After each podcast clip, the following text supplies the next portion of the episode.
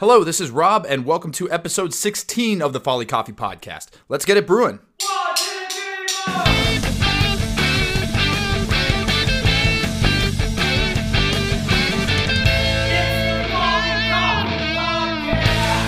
All right, so this episode is going to be part two of the Folly Coffee Podcast story.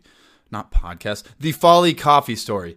Uh, part one, I thought it was going to be a one hour long episode about how I planned Folly, how I built Folly, why did I do it, launching, and then uh, 2018 and building Folly and growing and launching Filterra cold brewed coffees and what that took, and then going into where we are now in 2020 and about 45 minutes into it, I realized I wasn't even close to being done with only 15 minutes left into the episode. So I decided to split this into a two or possibly even three parter, depending on how this episode goes, because let's be honest, I don't plan these super far ahead before I start letting my stream of consciousness go. So, in this episode, I am going to be covering more of what it took to get into stores with Folly. So, where I left off the last episode was essentially our launch of January 2018. We had built the roaster, uh, I had decided on the name, I had built out the brand. And then came the terrifying question of who the heck is going to buy this and drink it? And that's where this episode starts.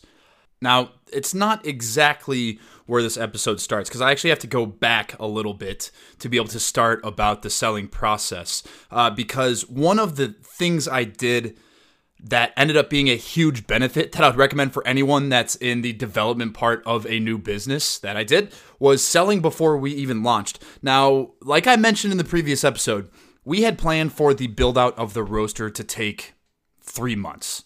And so that's what I was planning on in the sales process. So I was kind of developing the brand, creating the packaging, doing all of these steps to be able to launch in three months. Then three months came along. The roaster, the roast facility wasn't even close to being built out.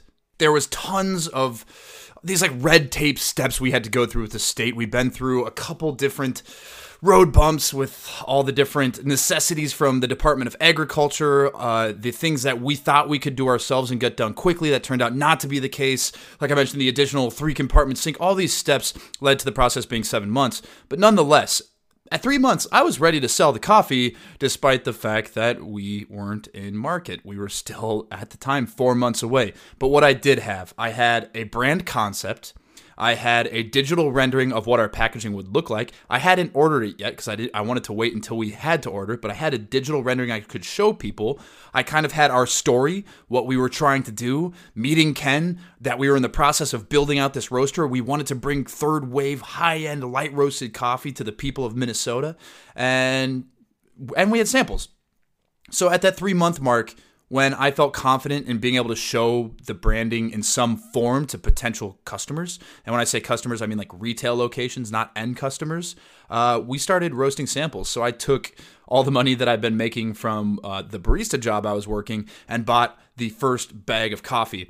We got really fortunate that this was really dumb luck. And I'll tell this story because it's pretty good about me considering myself to just be stupid lucky at times. Um, I didn't know a lot about the importing process before starting Folly, and so part some of the research I had done before moving back, like earlier in the year, was where do I source coffee from? And so I just literally Googled Minnesota coffee importer, and Cafe Imports popped up, and I was like, oh, this is convenient. This is an importer based right in Minneapolis. Turns out Cafe Imports is one of the premier specialty coffee importers in the industry. I do not know this at the time. I simply find their website. I reach out to the generic info email. Hey, my name is Rob. Um, I'm beginning to build a business plan. I'm thinking about starting a specialty coffee roaster back home in Minnesota. I'd love to get a tour of your facility and be able to learn more about your trading practices. And I got a response back from Andrew Miller, who is the owner. And I was like, oh, this must be like a really small boutique operation if the owner's responding to my email pretty quickly. And I said, hey, next time I'm home on break, is March, I'd love to come check out what you're doing. And he responds, so we set it up, and I, I come back, and sure enough, he gives me a tour of the offices in the facility, and I can assure you it is by no means a boutique operation. Uh, they go through about 8 million, last time I heard was about like 8 million pounds of green a week And so they take me to the, the warehouse. It's just the, the most green coffee I've ever, and when I say green coffee, I mean unroasted coffee in any single location I've ever seen. And so I'm thinking, oh, they must store this coffee for months or years at a time. And it's like, nope, this is our um, this, this is our weekly turnaround. And I was like, this is so like so legit. And we were so lucky because I could go pick up in my Rav Four a single bag at a time. And so when we were ready to start roasting samples and dialing in, working together to dial in the first ever Folly coffee, I was able to reach out. It was the growing season of that first cup of coffee I told you I had that made me so excited about specialty coffee. We got a bag of naturally processed Ethiopian Yirgacheffe. Uh, I went, my RAV4, pulled up to the semi loading dock, popped that single sack, about 132 pounds, into the back of my car, and drove out to Silver Lake. And uh, for about a month, Ken and I were just going back and forth on the roast profile. Ken actually, uh, kind of at this time, had been roasting a darker profile. And so I wanted to get on the really, really light end of the spectrum to bring out a lot of that sweetness, a lot of the acidity to create like intense balance and complexity. And so it took us some time to kind of get on the same page, but eventually we got there. And we started roasting this Ethiopian Yirgacheffe at that like third wave style light roasted. It's dialed in perfectly. And so it was at this time that I go, well, I don't know when we're going to launch. Uh, we're aiming for the fall hoping for the winter, worst case scenario, early 2018. But I'll just go out to customers and gauge lev- levels of interest because in any situation, there's got to be some good that comes out of it. And so I decided the good out of taking forever to build out this roaster because of all the legal red tape we had to go through, that I could take advantage and use this time to get feedback on the brand. Because if I hadn't printed a single bag yet, which I hadn't, and if the coffee, even if it tasted not like what the retailers or what people might want, that I could also take that into consideration. And so at the time, I was bringing samples of our coffee around in. Uh, so bad to think back on, but I was starting to reach out to bag suppliers about, hey, we need a 12 ounce coffee bag. Could you send samples of all examples of this style of bag you have? And so, what these bag companies do that print these bags is they just send you any sample of that bag they have. Usually, a current customer that orders from them, they say, hey, here's five different types of a 12 ounce bag you could use for coffee. Now, just because you could use it for coffee doesn't mean it's a coffee bag. And so, the most memorable I, one I had was I got a batch of bags that were branded with dog food, but they were literally the only bags I had to put coffee in at the time, and I didn't really think about it. And so, I was using these to bring samples around. And so one of the very first meetings I had was at our eventual first customer, Eastside Food Co-op in Northeast. And so to put it into perspective, what I had in the repertoire of sales items was a digital rendering of our potential packaging. So it had the Folly logo just like the bag today. I had the story of why it's called Folly. I had the story of why I wanted to start it, bringing specialty coffee to Minnesota in a bigger way. Uh, the story of me and Ken meeting and that we were currently in the build out process. And hopefully this would resonate people. And then the absolute most nerve wracking part was I would bring brewed samples of the coffee as well as samples of the whole beans to buyers. I will urge this this is specific to food and beverage, or really anything that needs to be used. Uh, any product that has to be like you, basically any product that has to be sampled, I should say, to be able to know if it works.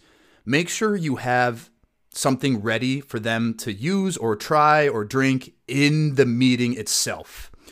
One mistake I could have made was bringing just whole beans and saying, try this and let me know because you never know how much experience someone has brewing coffee. They might go home and use it on an old Mr. Coffee that's been using dark roasted beans, French, Italian roast since the 1980s, and they're going to say, This tastes pretty similar to all the coffee I've brewed for the last 20 years because they're not tasting the coffee, they're tasting the coffee maker. But what I did is I have this Stanley thermos. It's awesome, big, big Stanley thermos.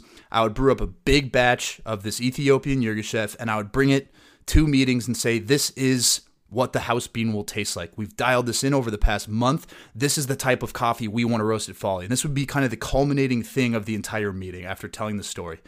Um, so I had this meeting with Eastside Food Co-op, and this meeting was going great. Paul is an awesome buyer there. He's very intentional about his sourcing, and this meeting was going great. And then tasted the coffee. He really enjoyed the coffee, and I'm like, yes, this is going so well. And then I go, I also brought you some samples of whole beans for you to bring home, and I pull it out, and I realized that it was one of the dog food bags. And so very quickly I had to backtrack and be like, this definitely will not be the bag that we use when we launch or put samples in. But it's just, I didn't want to waste his bag, is basically what I said. And he was totally cool with it, as anybody who knows Paul knows he would be. Uh, but this was in about, uh, you know, like September. So I didn't know at the time. I thought we were launching in October or November. It turns out we are still three months out, but that was the first meeting where he said, once you launch, we want to carry you. And that was this like whole like the the the butterflies in the stomach out of that meeting were crazy because prior to this, it was just like this thing in my mind. It wasn't really real. It's like this weird side thing I was doing while working four random jobs and building a roaster out with a guy I had just met a few months earlier. And I was just emailing blindly to all these different emails across the Twin Cities and walking into stores and just being like, who buys the coffee here? Going to the customer service desk. Hey, I'm Rob. I'm we're not in business yet, but we're gonna have a coffee roasting business, and I, would love to know who uh, does your coffee buying here. And some places would say, "Oh, leave your card," and you never hear from them again. Some places, like Eastside, would be like, "Oh, sure thing. Like we love having local products. You should meet Paul, our coffee buyer. I'm sure he'd be happy to meet with you." And so that was the first pre-sale customer. Uh, the second very similar meeting with Hampden Park Co-op, another awesome co-op in the Twin Cities. Went to them ahead of our launch, showed them the branding, the story that behind the name, why I wanted to do it. I showed them our sourcing practices, working with Cafe Imports, uh, and then again they tasted the coffee, said this is really great coffee. We'll bring it in once you launch. And so those were the first two stores we launched in. And then after that, I was able to get like a few more meetings around town. And most of the time, the answer was once you launch, like let let us know. Because once you launch, we might be interested, but uh, not not a lot of people will commit straight up to whenever you launch, we'll carry you. Now the the other meeting that played a huge important role that I referenced in the last meeting was uh, a meeting I had with Lunds and Byerly's, which is a, a chain of uh, about 20, 20 plus stores in the Twin Cities, high quality grocery re- retailer. And through a friend of a friend of a friend, I was able to find uh, Julie, who's the buyer, and this was in September of 2017, so we were still a few months away from launch, and that meeting just ended up being a lot of like I guess you could call it pre-selling and just like getting feedback of she's had years of experience in the grocery industry, knows everything there is to know about the grocery uh, whole bean coffee side of things, and so I was really nervous because her validation of this entire concept would be huge for us. Uh, even if she said we can't bring it in, her saying we're in the right direction would be huge. And so I went into that meeting with the packaging. And like I referenced in the last episode, uh, she tried the coffee and she even said, This is not the style of coffee I drink, but I can recognize that this is an extremely high quality coffee. I showed her the packaging, told her the story. And uh, the, the biggest feedback she had is that people of Minnesota want to drink locally roasted coffees. And so just some small indicator that it's from Minnesota could be hugely helpful. And so we ended up doing that and putting the state outline in the corner of the bag saying Minnesota roasted. And that small little detail is something that for some reason I had not thought of. And just by taking a meeting before launch and uh, being open to suggestion and not saying this is the final form, it was a huge advantage. And I recommend anyone who do that approach the people you will eventually be selling to and ask them what they think before you sell. Now, with more forward thinking concepts, this could create some difficult situations. Uh, pricing was our big one. Our coffee is tied for the highest priced coffee in this market at the time, especially. And so going to retailers and saying that this bag every day on the shelf is going to be sitting at $14.99 for the customer. Now, someone like myself who drinks pretty much exclusively high end single origin specialty coffees, this is a super bargain for this quality of coffee. But to someone who's used to like Starbucks, Caribou in this market, you know, Peet's Coffee out west. Um, they can I've seen them market their coffees down to like five ninety nine for a twelve ounce bag, and so I'm, I'm saying and like ten dollars every day. So I'm saying this is going to be um, you know fifty percent higher every day on the shelf than your best selling coffees. It, uh, there was some pushback on that, but being able to validate the price through our supply chain logistics in the sense that we're we're sourcing ethic, ethically sourced uh, coffees that are well above fair trade prices. We're working with importers that are more than fair uh, in in, this, in the way they compensate and are paying for the coffees to the farm, and then sh- just being able to show the entire process and to why this coffee is the price it is, and then the final product has to match that price. You could pay a ton of money for an amazing coffee, and if it's improperly roasted or if it's poorly roasted, it's still not going to warrant that price, even if the unroasted coffee was extremely high quality. And so being able to taste it and say, like, yes, it's $15 a bag, but when you break it down per cup in this bag, it's like 25 cents more per cup. And that that's a great way to kind of validate that it's like this is 25 cents more per cup, but it's in a whole different league of like quality. And one thing I'll do in sales meeting is is you try to kind of get it outside of your own category. And so one thing I'll do is wine is a great example. Is like somebody is definitely willing to jump from like 12 to $20 on a bottle of wine when they want to get a really great wine. And when I say really great, I mean just like a good wine. But if you wanted to get some of the best wine in the world, I, I don't know a lot about wine, but I don't know, like 50, 100, you know, $50, $100 a bottle. What gets you one of the best bottles of wine around? Whereas with coffee, when you go from $10 to $15 to even $20, when you're spending $20 on a bag of coffee, you're going to get some of the best coffee in the world. So, what other product is there like that that if you're willing to spend just $5 more or 25 cents more a cup, it's going to take you from a pretty good cup of coffee to some of the best. It's, it's a pretty good value proposition. Plus, I was able to show what I've referenced in the first episode that this industry is growing. It's big on the West Coast. As long as you can kind of validate where the entire category is going and where you fit, these are the things that started to resonate. So those are the big pre-sale meetings. Now, trust me, I didn't take just three meetings. I didn't make just three phone calls. I didn't knock on just three doors.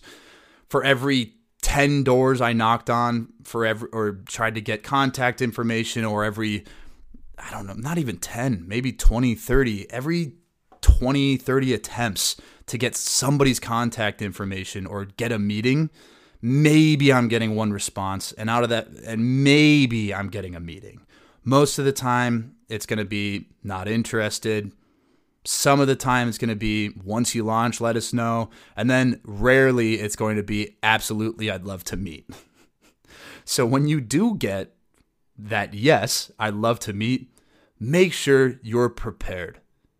Not just like wh- what makes your product great, because I think a lot of people do that. Is they're like, what makes your product great? But they don't think about who they're selling to and where you fit within what they're selling. And so, for example, Eastside Food Co-op, I I went. Well, first of all, I'd shopped there a few times before, but before the meeting, I went just to go look at the store and not meet with them. And so I walked the store and didn't just look at coffee. I looked at all the things they sell. And what I found is they were very forward thinking in their offerings. They were big on buying local and they were very big on making sure everything they sold was ethically traded. And then I look at their coffee selection, and they had already a great selection of high end single origin specialty coffee. And so, in terms of their customer base, I already knew their customers are definitely buying this quality of coffee. And then our price point was actually in line with the coffees that they were selling. And so, I was able to go into that meeting with some assumptions about what they might look for in potential suppliers. And that is a big step is don't go into a meeting not knowing anything about your customer. Do as much research on your own. Because if you go into a meeting with no information and you spend the first half hour of an hour meeting, or let's be more realistic, the first 10 minutes of a 20 minute meeting, or the first five minutes of a 10 minute meeting, because you're probably not going to get that much time with everybody.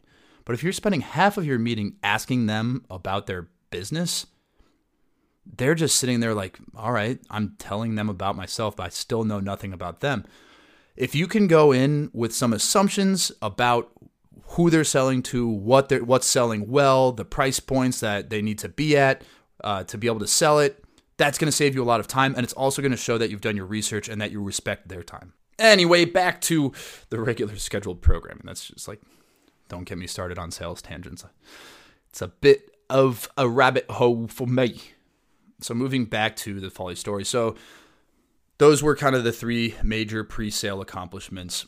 But the, so two stores, big whoop, Rob. You got in the two stores before you launched. Why is that important? Well, that the reason that's important is because then when we launch, you're not going to stores being like, please be the first person ever to sell this. You can say we're already selling at these two, you know, Eastside Food Co-op, Hampden Park Co-op, super reputable co-ops in the area. They're very intentional about who they choose to sell. So by launching and already having reputable names and retailers attached to your product, it makes the third store, it makes the fourth store a lot easier because people go, oh, it's less of a risk because these trusted retailers are already selling this product. And so the huge push in really the first half of the year was completely in grocery stores. It was a channel that the reason I focused on grocery stores was one, I had a background in selling to grocery stores because all those stores I had sold Sam Adams. Uh, or I mean, all the states I sold Sam Adams, uh, grocery store beer sales were legal for those of you not from Minnesota listening to this right now, uh, grocery store beer sales are not legal if it is above 3.2% alcohol. What up, weird prohibition rules still sticking around? So I had experience selling to grocery stores. I knew the margin margin requirements they had. I knew what they were looking for in suppliers. I had an idea of the different types of deliveries that they would look for, and so I figured this would be my best bet to go forward because I had so much experience. It was also a channel that number two, I thought there was a big opportunity for specialty coffee. Traditionally, in high-end single origin specialty uh, like specialty coffees, roasters have shied away from grocery stores because it's not ideal for coffee, especially when you work with a distributor uh, to, to the grocery store segment because like coffees in my opinion after like 90 days is when really great coffees lose all of their like uniqueness about them. Now a much darker darker roasted coffee you might not lose as much because it's really just the bitterness that's the major dominant flavor but in lightly roasted amazing coffees like 90 days is really that cutoff. Like ideally you're drinking them within two to four weeks. And so specialty coffee roasters have gone, this isn't the absolute best way to purchase coffee, so we're not even going to try to sell to them. Whereas my opinion is most people get their coffee from the grocery store. Then the next question in my mind is is if they're getting all of their coffee from the grocery store, they're probably not looking online for coffee. They're probably not going to a local roaster. They're probably not going to a local specialty cafe to buy their beans. So there's this huge, huge population of people exclusively going to grocery stores that no one in high end coffee is looking at. And so, knowing that what I want to do with Folly is bring people into specialty coffee because most people are just like your Starbucks drinkers. They think that that's the best coffee. It's really the highest quality of coffee they've had, and they think that, that that's as good as it gets. Most of those people have never tried a good coffee or know they're even available out there. So I go, well, is it, is it ideal selling coffee in grocery stores? No. But how can we combat that? Well, for one, I can cut our time on shelf to 90 days. This is another example of trying to do things differently than the industry standards. So, the industry standard, based on my research of going around to all different grocery store chains and looking at the coffees on the shelf and trying to find roast dates, trying to find best by dates, and learning when these coffees were roasted, is that the industry standard seems to be anywhere between six months to a year is when they pull that coffee off the shelf. That's called like the the out of out, you know out of code or out of date. For the sake of this podcast, I'll call it out of date because it's a little simpler term. So most of them say our coffees are out of date. They're no longer fresh at six months to a year, which is ridiculous.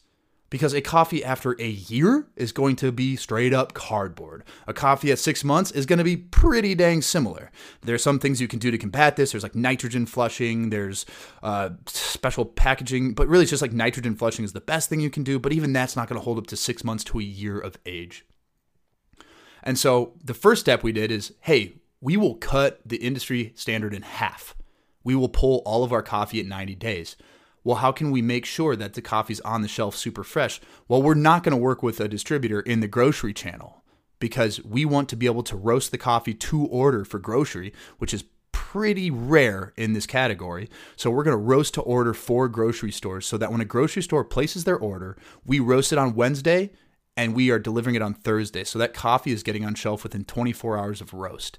Then, if a coffee is sitting on the shelf for 90 days, we swap it out for a fresh roast. That way, anybody who's willing to spend the extra money on that high end coffee is getting what they're what's worth it. And so all these re- reasons went into well, it's not ideal for coffee, but we will attract an entire new population of people that's never even thought about high end coffee, and that's our entire goal with Folly is we want to introduce people to specialty coffee. We want to introduce people to the idea that coffees aren't bitter, coffees aren't burnt. That's cheap coffee being dark roasted. That coffee that's grown and processed and roasted in a very intentional way has an amazing range of flavors. So the entire strategy was let's focus on groceries and co-ops to begin with. We will cut it off at 90 days, half the industry standard, and then what are we going to do for marketing?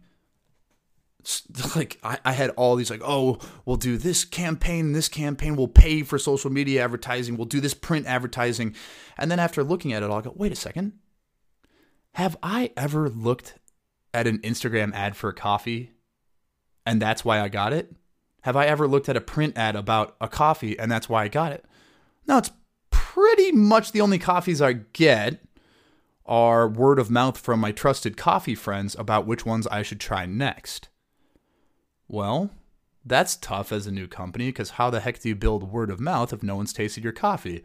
So the ultimate answer is well, we need to get a lot of people to taste our coffee. This was the final reason grocery stores were a perfect place to launch because they love when their suppliers sample their product in store. It helps them sell their coffee, it helps us promote the coffee. And this is especially true for products that are of superior quality. So, if Folly Coffee's value proposition to a customer spending $5 more on a bag of coffee is that our coffee is much, much better, 50% better in cost, even, uh, the taste better justify it. And so that was the strategy. I'm going to focus solely on selling to grocery stores and I'm going to sample every single weekend in any of our customers that are selling it.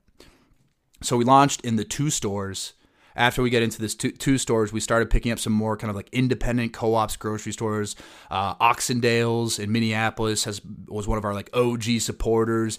Did a sampling there to get it kicked off, and uh, one of the big steps along the way was I met with Britt over at uh, Kowalski's, and they have 11 locations, and he signed off that hey, I will approve this product in our stores, all 11 of them, but it's up to the managers if they want to bring it in.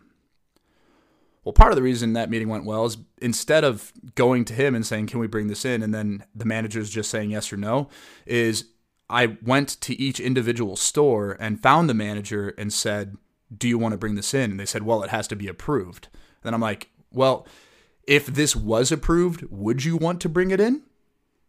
And again, all of these meetings, bringing brewed coffee, bringing whole bean samples for them, having the final bags. Like at this time, we'd launched, so I actually had the physical bags and bringing them a sample box of all of our coffees, saying if this were to get approved, would you bring it in?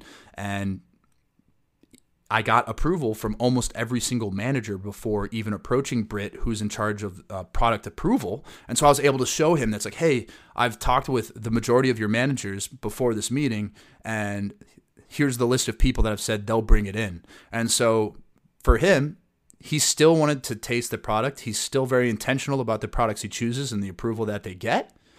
But after telling the story, after showing industry trends, after sampling him on the coffee, it, it was ultimately approved. And then I had a turnkey that all these managers approved. So I reached back out to all the managers, and it was it was not so much like, do you want to bring it in, but more like, when do you want to bring it in? Let's set up a sampling. And so we were able to launch in all 11 stores of these Kowalski's very quickly, and set up a sampling schedule. So at this point, that was in late February of 2018. So this all happened within about a span of two months within launch in February. And our weekly cycle was still we would Ken would roast on Wednesdays. I would come out and package the coffee by myself Wednesday night, and then I would deliver it to myself Thursday morning while also still working at the time three jobs. So I was doing barista in the morning, I was bar backing and bartending at this point only on weekends, and then I would drive Lyft after that like bartending barback shift ended at 11 p.m. I'd drive Lyft from usually till about 2 a.m. and 3 a.m. when those surge rates were going because I was still building the savings up, tr- still keeping my personal expenses low, knowing that all these costs would continue to rise. I had used most of my personal savings at this point on obviously the, the bags of coffee we had to buy from Cafe Imports that I would go pick up in the back of my RAV4. Uh, we had to do the uh, a thousand each of the three different varieties that we launched with the house bean, the classic Joe, the Winer. So those are pre-printed bags, so I had to pay for those up front, and so I was already burning through my savings, so I was keeping those jobs. But then I got to between this rock and a hard place that it's like, you know, I'm starting to burn out. That I'm packaging by myself. That's taking a long time because it was just literally using a metal scoop to scoop it into the bags, sealing by myself, putting them in boxes and those orders were all of a sudden tripled when Kowalski signed on board, and then deliveries were getting a little bit more difficult too, just delivering by myself, and then all, of a sudden I had you know 15 plus stores that I had to sample in, and so I started requesting pretty much all my my uh, like barista shifts on the weekend. I pretty much said I can't work Saturday, Sunday anymore. I have to sample and then the bartending barbacking job started to get a little a little too much if I'm working and then driving Lyft started to drop off and so all of a sudden I'm going I don't know if this is sustainable by myself but I have to do it for the sake of like finances and this is probably through March like end of March it was it was just like 5 6 weeks of just like grinding it out and having very little sleep and still trying to go out and meet with all these customers while still working these jobs. Then came kind of the uh, probably the pivotal moment of 2018 that we were in these 15, 16 stores. And I, I reached back out to Julie, who I'd met with at Lund's uh, in late 2017, and said, like, hey, we're, we're officially up in the market. We just launched in Kowalski's. We're at these other great co ops and independent grocery stores. Would you be interested in potentially meeting about launching in Lund's?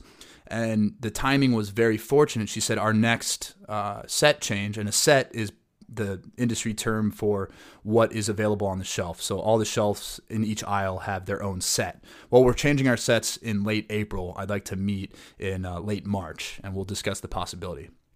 In this meeting, long story short, very positive meeting, and it ultimately was we'll have to decide if we have space in the set.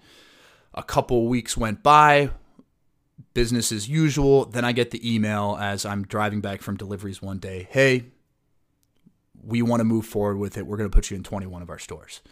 And this was maybe the shortest mental celebration of all time because it was like, boom, like, like that's it. Like we just doubled our stores again, and like this is becoming a real thing. This is no longer just like some made up thing that I'm just doing and working these odd jobs and like this weird side hustle. This is like for real now yes, like holy smokes. And then oh, there's no possible way I can do this on my own. 21 stores, three three varieties each. That's 60 cases of coffee. I've never packaged more than, uh, I don't know, 10 cases of coffee at a time. And it's like minor panic mode, but I have this stupid thing in my brain where it's like, I'll just pull all nighters and make it work.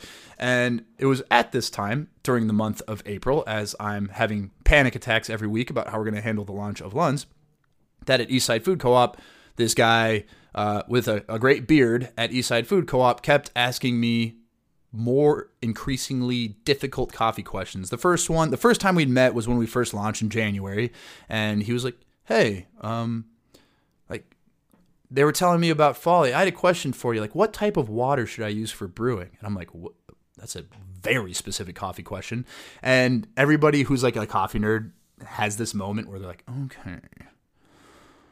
How nerdy is this person about coffee? And you kind of have to figure out their vibe on that. And so I'm like, what do you do currently? Well, I've been using my tap water, but I, I, found I think it's a bit hard. I think the mineral content is high, which is creating some flavors that I don't like. And I'm like, oh, okay, we got a coffee nerd. And so I told him about like third wave water. I told him that I use spring water frequently, and that's uh, brewed a great cup of coffee for me.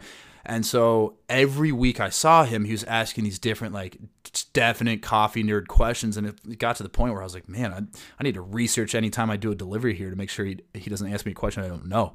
And then right around the time that Lunds had just said, yes, we're going to bring you in by the end of the month, he approached me and said, like, hey, I just want to get into the coffee industry. Um, how do I do that? And so I said, let's let's grab a coffee and just talk about how you might be able to do that. I've met a lot of people, awesome people in the industry. Maybe I can find you like a home or like a cafe or somewhere to work. Uh, and after that coffee we grabbed, it turned out that I was like, no, I don't want to be a barista. I don't want to be on the service side. It's the roasting that I'm most interested in. It's the coffee that I'm most interested in. I, will do anything to get my foot in the door. And I go, well, um, I will actually need help packaging um, next week uh, if you're willing to package and and then also do samplings on the weekend, that'd be huge. And he was like, anything. And so the next week, we are this guy Jeff, who's now as anyone who follows us on Instagram or follows Folly closely is a huge part of Folly. This is Jeff is now helping me package. So I have this stranger that I'm driving out with to go package coffee. Again, another example of just being stupid lucky. I had no planning. I had no idea how I was going to package all this coffee. And he was um, all of a sudden in the picture. And right away, it was like very apparent. Guy is a super hard worker, is not a complainer, is just like a do it and get it done kind of guy. And then he's also super interesting. We're super compatible in terms of like our values. And so packaging all of a sudden turned into kind of this fun thing that it went from me being alone, listening to podcasts and music in my ears and just being like, this is what it takes to get it done to all of a sudden like getting to know Jeff and what he's all about. And so he and I were packaging on Wednesdays. At this point, I went to all those jobs and was like, I am done. Gotten into Lunds. We're in 30 plus, you know, almost 40 stores in the Twin Cities. Uh, I have to take this full time. And so that was the moment where I went full time folly. And so the weekly cycle was we were roasting Wednesday, packaging Wednesday night. I was delivering all the coffee Thursday morning. And then Jeff and I would both sample pretty much every weekend, one or two times a weekend, so that we could hit every single store that we were in to make sure not only that these stores are being supported and that we're ha- helping sell them bags of coffee, but also in a good sampling, I can sample as many as like 80 to 100 people. And so if all of a sudden we're in 40 stores and I'm sampling 80 people, you're all of a sudden talking about like 3,500 people being sampled in the period of two to three months. And so for people who are like, oh, sampling's good, but I don't know how much good it does. What better way is there for 3,500 people who, before walking into a store, knew nothing about who you, your product, knew nothing about your product, knew nothing about your brand, didn't even know you existed, and then all of a sudden they taste your coffee, and the biggest feedback we'd get is like, this actually tastes like what you're saying. It's not bitter. It's fruit forward. It tastes like blueberries. It tastes like it's like floral. It's sweet. And then there'd be the people like, this doesn't taste like coffee. I hate it. And you're like, that's good. Because the last thing I want is for somebody to think our product is okay. I want people to love it or I want people to hate it. Anybody who's making a product that people think are okay, you better have a lot of money for marketing dollars. You better have a lot of money to build a hundred stores so that you're more convenient than anyone else. If you don't have that, you better have a product that people absolutely love or they hate. Because guess when you tell people about something, it's when you love it or you hate it. So even if someone came to me and was like, I had a coffee today that I hated so, so much, I'd be curious as to like, I want to know what raised this much anger from you about this coffee. And I would go find it and probably drink it. And maybe I love it. Maybe I hate it too. But it's it's like the the comparison I always make is like you don't tell someone about like oh man I uh, had like this super okay burger today like you should definitely maybe like get it if you're in the area and you happen to be desperately hungry at that moment. It's like no, you tell people about the burgers that was like this was absolutely amazing. I've never had anything like it. So at this point in time, uh, as we're starting to launch in Lunds, as we're doing all these samplings, um, that took us through the middle of the year. So, another thing I see new businesses do is they grow quickly and then they forget to think about, well, how do we support the customers that we're now partnered with? And so I made the decision when we launched in Lunds, I'm going to put a complete pause on the sales focus of Folly and make sure that we're taking care of all of our customers. So instead of going out and launching in Lunds and then immediately going out and trying to find new customers, it was let's focus on this for eight weeks. That's what we did the math that we could sample all new all 21 of these new stores in the next eight weeks on the weekends. And then after that, we'll focus on what the next move is.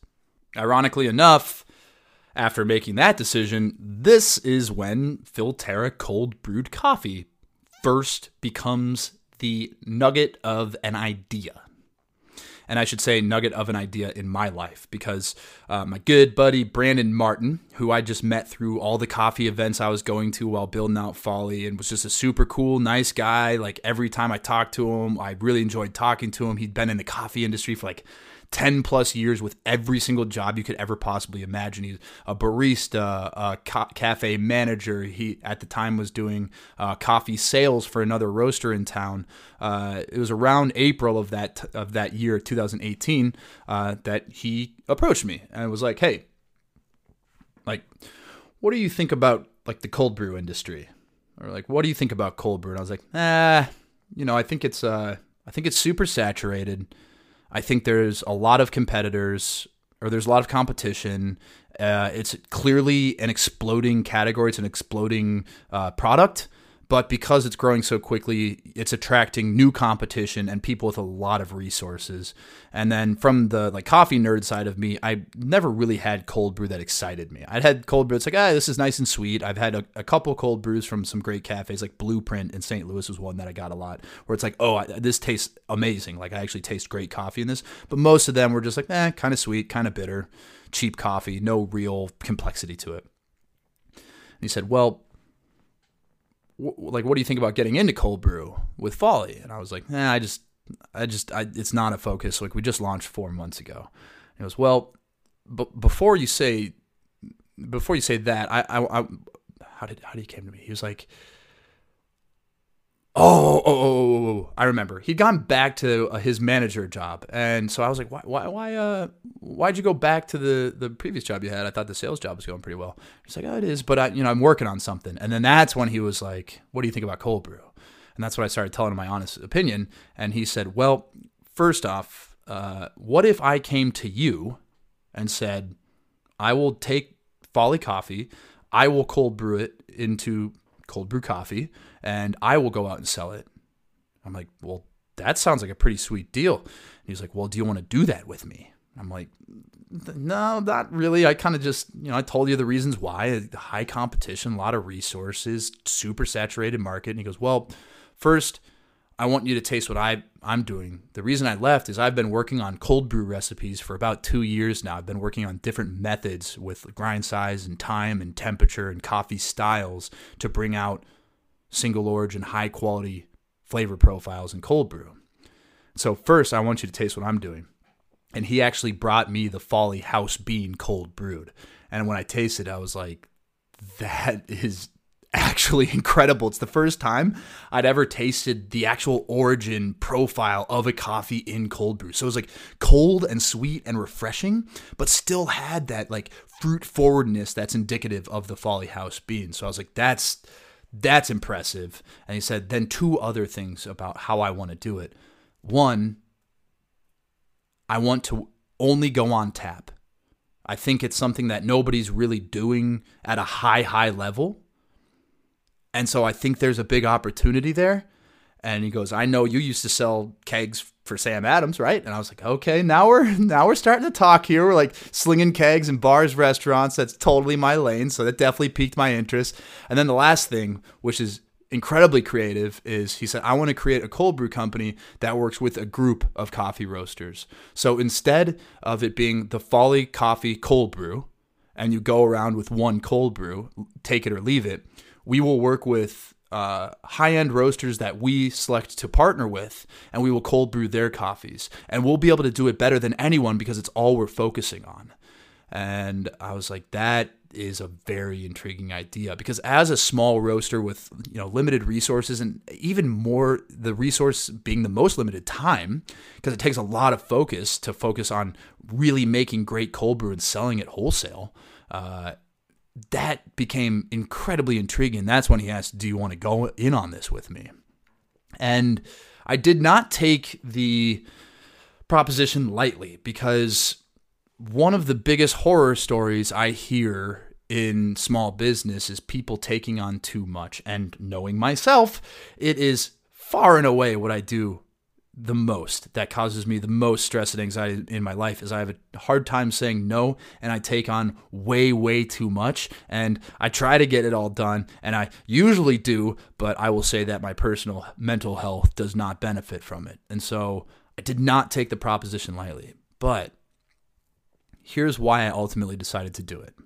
One was Brandon. If it was a different person, I probably would have said no. But just knowing him, his reputation in the industry, his expertise and his passion, and the fact that this wasn't a new idea, this is something that he'd been flushing out with cold brew recipes for two years, and that like a sales side person was what was missing from the piece, and that's where he saw me fitting in, was very attractive because that way we could stick into very specific lanes of what we were responsible for. And so that's I've referenced it in other episodes, but if you're going to partner with somebody in a business, you have to have very very tight specific lanes.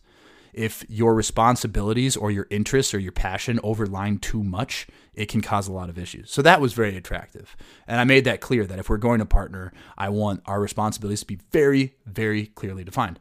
And then the second part was the cold brew itself. Like it was amazing. It was honestly anytime I taste something where I go, this is the first time I've experienced this, I'm I'm hooked. And so it, I couldn't get the taste. I'm actually drinking it right now at this moment. I've got samples of our Folly House Bean cold brew because I wanted to drink it before this episode to remind myself of that moment. And so uh, upon tasting that cold brew, I was like, it, I couldn't get it out of my mind. The and then the the final part was really that. Uh, the opportunity it had to serve high value to small quality focused roasters is that we could be an entry point to a new market for amazing roasters that didn't currently exist. And then I should say the real last thing that was the hardest to decide is would this be a distraction from folly? I was only about five months in at the time he approached me, four or five months. It was just starting to get off the ground. We just launched in Lunds. Things were going really well for the time we'd been in market. And I really, really took it seriously and worried would doing something like this distract me from the continued success of Folly? But because the sales channels that these two focus on are so separate, I ultimately decided that it was a good decision because the places that sell cold brew on tap, bars, restaurants, cafes, they're usually trying to take their meetings like much later in the day or even on the weekends. They they meet at odd hours because they're in the industry. Whereas retailers selling Folly coffee bags or uh, even like cafes, they're willing to meet super early in the morning. So I go, there is an effective way to split out my time to make both of these work. And so while we're launching in Lunds and while we're sampling every weekend and packaging and roasting and delivering, I'm also beginning to build out an entire new concept of Filterra. I'm going to save Filterra cold brewed coffees as an entirely separate episode because this business continues to intrigue me more and more every day. And the things Brandon is doing over there with cold brew deserves its own episode. So I don't want to try to limit that to like the next five minutes. But that's the timing of Filterra was he approached me at that time and that's when it began. We started building out that brand. But to keep this episode focused on the building of Folly Coffee, so after the eight weeks of launching in Lunds, we sampled every single weekend, once or twice every single weekend. Both Jeff and I, we got it done.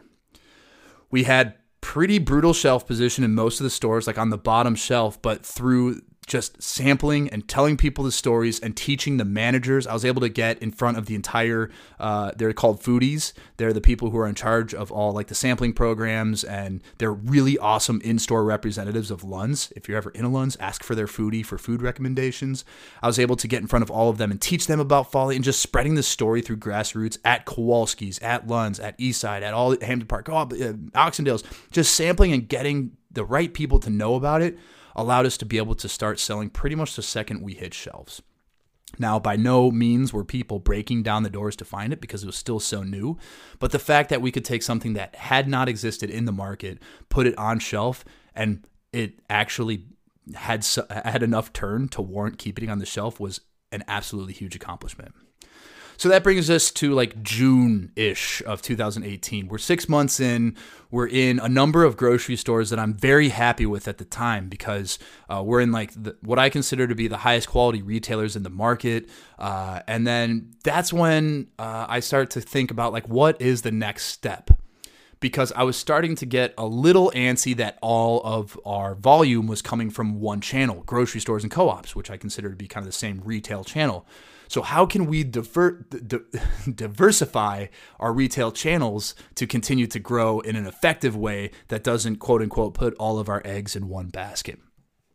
And so, through this, I started knocking on the doors of apartment buildings because I noticed a growing trend with a lot of friends that I had that lived in these high end apartments that they're serving actually good coffee, or at least they have really cool coffee machines. And I ended up finding this apartment building called Third North. They're in the North Loop of Minneapolis, like really, really amazing apartments, like really cool spot. And I reached out to them and said, like, hey, we're a new local roaster. There's a growing trend of like coffee's an awesome free amenity to offer. It's lower cost than a lot of other amenities, but is an amazing way to like really show value to your tenants because if you're going to buy a cup of folly coffee at uh, at a cafe or a coffee of that level quality like four dollars is kind of the average, and so someone that's a huge value for someone. Now, luckily, I did this on Instagram, reached out to them. They agreed to meet. I told them the story, and they said like, "Well, we do. We have an agreement with um, our current coffee providing. It's really the distributor. We have an agreement with the distributor. They supply us this machine, and we have to use only the coffees they offer." Uh, in that machine. So we would love to serve your coffee. And we actually ended up working a deal where I got them a brewer and a grinder and they served it on the weekends. And that was pretty cool. But they said, we want to serve your coffee every day, but we have to have this machine because our, our tenants want this machine. And so instead of saying, oh, darn, ah, I don't have one of those machines, that's a bummer. We'll just stay on the weekends. My next step is, well, how the heck can I get my coffee in one of these machines? First step is I'm going to go out and see how much these machines cost. Oh, there's the price tag. Okay, that's not going to work because, uh, oh, uh, yeah, we just launched. Uh, small business, uh, small business, cash. Yeah. And so the next step is, well, who does have these machines? And they literally told me, they're like, our distributor supplies it to us. So I go, okay, what distributors are in the Minneapolis area? And so I find a list of about eight to 10 coffee distributors, and I call every single one, try to find contacts of who would be the best person to reach out to. Uh, most of them just right away say info at ourdistributor.com. That'll take you, and if they want to meet, they'll respond. I'm like, okay. But for the, I tried calling first to get the info of who would decide on who they work with or what coffees they sell. And I was able to get a meeting with a local distributor called Berry Coffee. Uh, and I was able to meet with Joey at Berry Coffee. And I said, I, and so he was awesome enough to take this meeting with a relatively unknown brand new coffee roaster. It's just six months old uh, because I had this apartment building that would be interested in potentially forming a partnership. And this is another example of me getting stupid lucky. Well, first of all, Joey's an awesome guy, and so that's lucky. But also, we had a mutual friend uh, a guy I went to college with was a guy that he knew from high school. And so he's like, "Oh, you know Reber? Like, okay, I'll uh, I'll go ask Reber." Uh, like, basically, he told me he's like, "I'm gonna go ask Reber to like vet you out and see if I should work with you." And uh, fortunately, Reber and I are good, or, you know, good buddies. And so he said, "Yeah, Rob's a good guy. you should work with him." And so Joey told me that, "Hey, we'll work this partnership out with this apartment building and we'll get them a machine, a bean to cup machine to serve your coffee. And if we'll put it at six months down the road, so if by the end of the year, that's the only customer we're working with that's selling Folly Coffee, we'll have to terminate our partnership with you because it's a lot of work for one customer when our other coffee suppliers have, you know, customers all across the cities. But if we can grow the Folly, if you can grow the Folly Coffee customer base through us, uh, we'd be more than happy to continue working with you. And so fortunately, this apartment building that we worked with, Third North, uh, shout out Mary. She's like a huge advocate, and she was like shouting from the rooftops to everybody in this. Uh, they were uh, part of the Steven Scott group, and so she's sh- shouting to everybody in this group like, "This coffee program's amazing! Like, uh, our our tenants love the coffee. Folly Coffee's got a great story." And so she made it that we were able to have a meeting with all the manager, managers at these apartments, which is about 15 apartment buildings. And so we said exactly what we're doing at Third North we showed them the bean to cup coffee machine, sampled them on Folly Coffee, got them some whole beans to bring home, and basically said anybody who's interested in doing the same program at your apartment building, shoot us an email. And we ended up getting into, I think at the time it was like five, and then all of a sudden it's 10, and I think we're in about 12 of them now. And so that was a, a really awesome new lane that going back to the way I think about things is what can we do differently than what everybody else is doing? And one of them is not a lot of high end specialty coffee roasters are looking at apartment buildings. Now, this was middle of 2018. It's February 3rd of 2020. This has changed even since then. It's like now a new focus for everybody. But at the time, this was forward thinking. And so we were able to utilize this opportunity, form partnerships with really high end apartments. So it helped, it was like a win win relationship. And I would even go into these apartment buildings and do samplings. And the funny thing about how a sampling looks at an apartment building is you literally just stand by their coffee machine as people are grabbing coffee in the morning, like, hey, like, have you heard about the new coffee? And most people are like, I don't know, I like this machine. And you're like, well, the coffee in it is roasted here, and here's why it's smooth, and here's why it's sweet, and here's why it's nutty. And uh, you know, some people are like, cool, man, like, stop bothering me while I'm grabbing my coffee. But a lot of people are like, whoa, I didn't know that. And then it makes their mornings better because they know about the coffee and they form a connection with this coffee that's served in their own lobby. And uh, that was really the big the big like shift in sales uh, in the second half of the year. And that is what established this partnership with Berry Coffee and was a huge huge turning point for the business. Because one of the most difficult things I found is my two biggest assumptions in jumping from doing beer sales for Sam Adams to doing coffee sales, like obviously it's much more in sales, but just looking at the sales aspect is that my experience selling in grocery stores would transfer from beer to coffee, and th- this proved to be very true. Uh, a lot of the things that uh, retailers and grocers looked for in beer in the states that I sold ended up being nearly identical to high end coffee. So the craft beer, high end coffee and grocery store was a very similar comparison. And because our, our coffee was, uh, the taste was good enough to justify the cost, uh, found a lot of success in grocery store. My other assumption is that my experience selling to bars, restaurants, uh, selling them beer, that this would transfer to coffee as well. And this was absolutely not the case. And honestly, it was a bit of a blow. Uh, it, it was like every single meeting. First of all, it's really, really hard as a new roaster to get a meeting with cafes, restaurants, because it's so competitive and they have so much going on that if they haven't heard of you or if you don't have like great things you can do to show that like this is why you should meet with us, it's it's very hard to get. And so the the few I would just drive around the cities on these days where we're not roasting, packaging, delivering, or sampling. I would drive around the cities to every cafe and just walk in and be like, who decides what coffee you serve? Can they meet? And the overwhelming thing I got is so like if I'm selling Sam Adams and I walk into a bar or restaurant and I say, you know, we've got this new beer or we've got this new program or whatever, they could put our, beer on tap alongside 19 other beers. They could put our bottles alongside a list of 50 different bottles. With coffee, and this isn't so much true on the West Coast, but it's definitely true in the Midwest. Most places serving coffee, they only serve one roaster. And so when I'm going to these places and saying, "Would you be interested in potentially serving Folly Coffee?" it's I'm asking them to completely overhaul their entire coffee program, completely overturn what they've been offering their customers for something they've never heard of to a guy they met as he walked in the door that day. There was the difficulty of that, but that's true in any new small business. The other side in coffee that did not apply to beer was that most places that are like most independently owned cafes, they either lease or they're given equipment to them by distributors or roasters. So, roasters that are big enough to have the resources can supply espresso machines, grinders, brewers, all these things to cafes.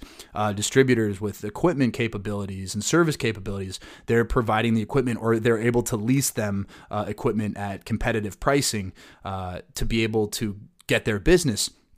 And as a super small business, I just did not have the resources to make this an option. And so it limited me to only independent shops that owned their own equipment. And those are pretty far and few between. And so by the end of 2018, we uh, had this partnership with Berry. And so for the first time, as a brand new small business, just a year old, we had now the ability to partner with an amazing company like Berry that does seven day a week service, same day service if you order before too. This is a total advertisement right now, by the way. it's like they're servicing seven days a week. They had a full lineup of espresso grinders, brewers, bean to cup machine, basically anything that any cafe from an apartment that wants a fully automatic bean to cup machine to a high end cafe that wants a fully like a volumetric two step espresso machine to serve like espresso at the highest quality it can be served. We now had that capability to be able to walk into a place and at least have that as an option. And so that was where we ended 2018 going into 2019. And looking at my time again here, that puts me at an hour. So the next episode is going to be 2019. And so the theme looking back at 2018 was like liftoff, right? Like we're on the runway of small business. It's snowing, it's sleeting, there's wind conditions, and I just want to get this dang plane off the ground. And so the first half of the year was getting it off the ground, and the second half of the year was like that part where your ears start to pop as you raise into the sky.